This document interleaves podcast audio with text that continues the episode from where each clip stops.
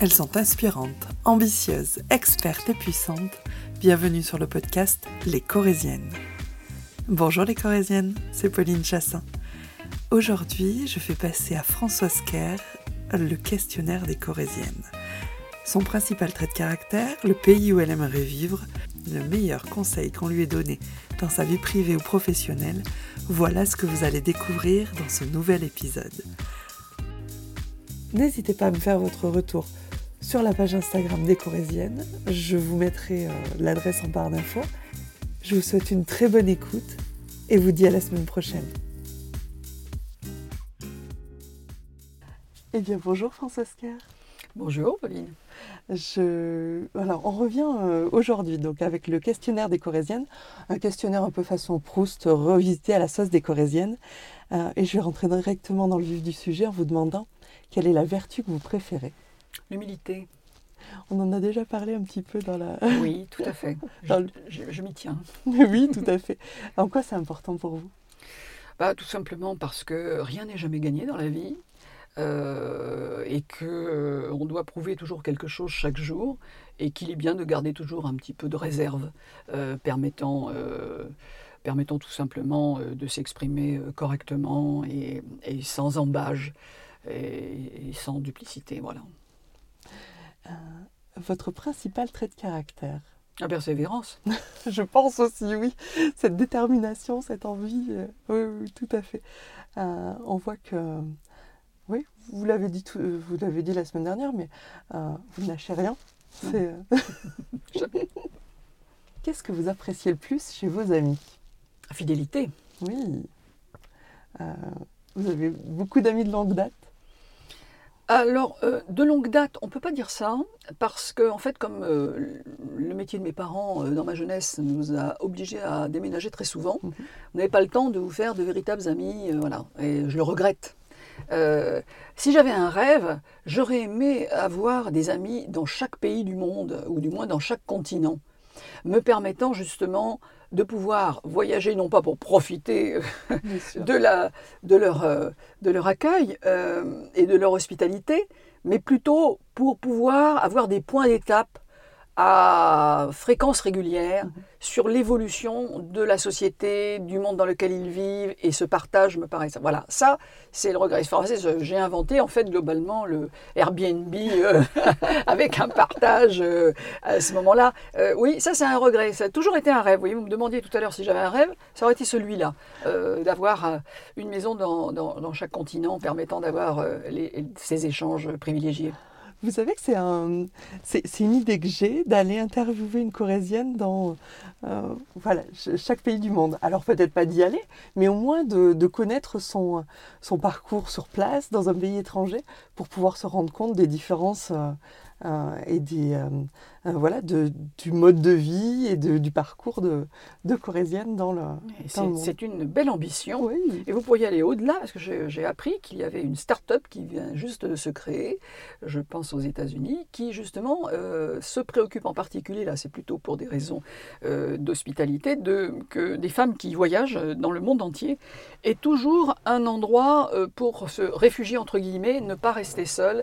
Autrement dit, c'est un accompagnement permettant à chaque, chacune de leurs voyages de, de ne pas être isolées et d'avoir le meilleur accueil pos- possible pour les protéger. Ah oui, très bonne idée, effectivement. Euh, bon, après, ça, ça nous emmènerait sur plein de sujets, sur euh, euh, la sécurité d'être une femme seule euh, quand, quand on voyage. Même accompagnée. Mhm. Oui, vous aussi, effectivement.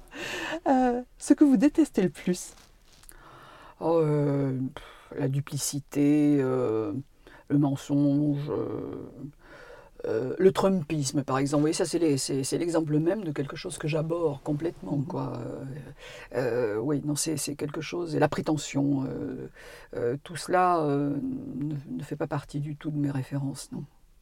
On le sent bien. Quel est le meilleur conseil qu'on vous ait donné dans votre vie privée ou professionnelle?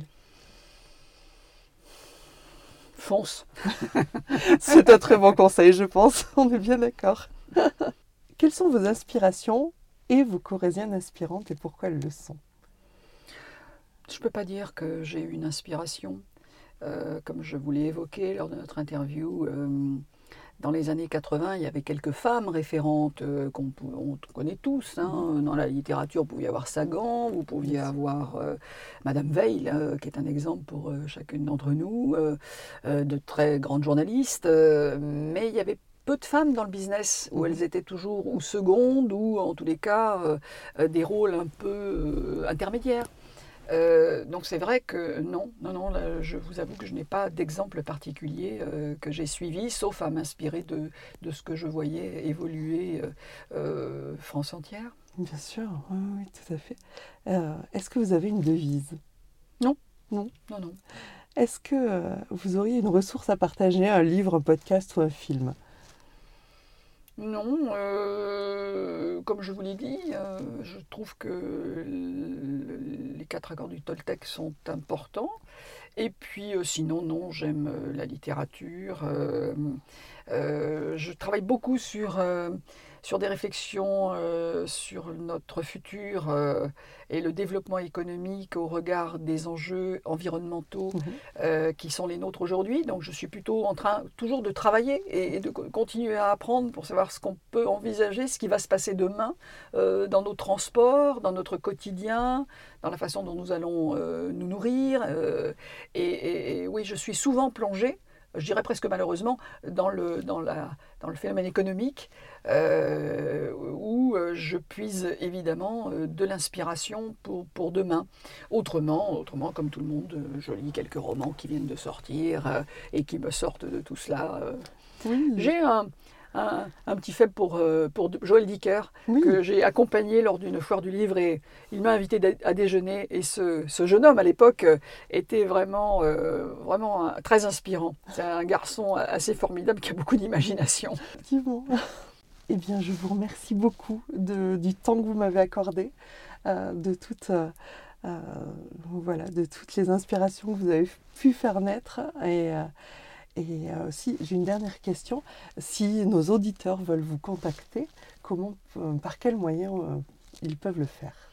Écoutez, je pense qu'au travers de vous, ça doit être possible. Et des corésiennes, je pense qu'on a intérêt à garder le contact ensemble et, et de faire un pack de corésiennes. Allez, Et sinon, bah, vous savez, 90% de mon temps, bah, je le passe à, à la CCI, donc je pense qu'elles me retrouveront d'une façon ou d'une autre. Mais qu'elles se fassent connaître. Je pense qu'il serait intéressant qu'on puisse nous reconnaître avec un petit badge. Je suis bien une corésienne. j'y pense, ça va venir, ne vous inquiétez pas. Et en tout cas, merci beaucoup pour cet entretien. Merci à vous, Pauline.